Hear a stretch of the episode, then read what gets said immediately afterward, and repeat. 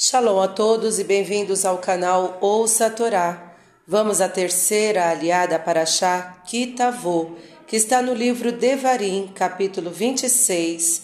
Vamos ler do versículo 16 ao 19. Vamos abrahar? Baruch atah Adonai, Eloheinu meler haolam, asher barabanu mikol ha'amim, venatan lanu et toratou. Baruch atah Adonai noten hatorá. Amém. Bendito sejas tu, eterno nosso Deus, Rei do Universo, que nos escolheste dentre todos os povos e nos deste a tua Torá. Bendito sejas tu, eterno, que outorgas a Torá. Amém.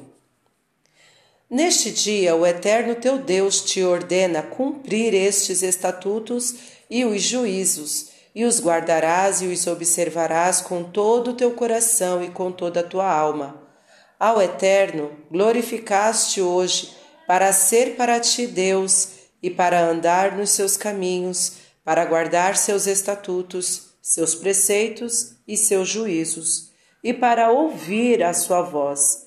E o Eterno te separou hoje para ser, para ele, um povo amado, como te falou, e para observar todos os seus mandamentos, e para te exaltar sobre todas as nações que ele fez te exaltou em louvor, em fama e em glória, e para que sejas um povo santo ao eterno teu Deus, como falou.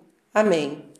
Baruch atah Adonai, Eloheinu melech haolam, asher natan lanu Torah temet, v'chayeu lanatah betorreinu.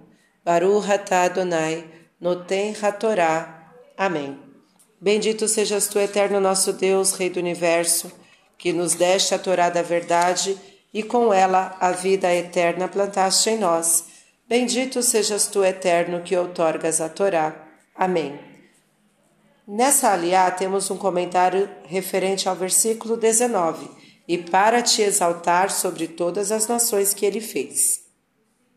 Israel deve servir de apóstolo para o ensinamento, divulgação e conhecimento de Deus e deve reforçar este ensinamento pela sua própria conduta, tanto na felicidade como na infelicidade. Deus quis fazer de Israel o templo da humanidade, a arca viva e indestrutível que guarda puro e intacto o dogma da verdade e a luz do Espírito Divino. Quando é necessário, ele pede o sacrifício do sangue de Israel para regar a humanidade com o mais precioso orvalho do céu e para oferecer as mais puras dádivas de elevação que há sobre a terra.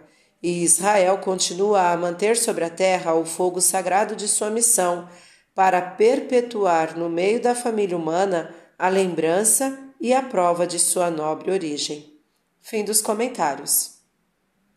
Tá gostando do conteúdo do canal? Então curta, comenta, compartilha se ainda não é inscrito, se inscreve, ativa o sininho e fica por dentro das novidades. Shalom a todos!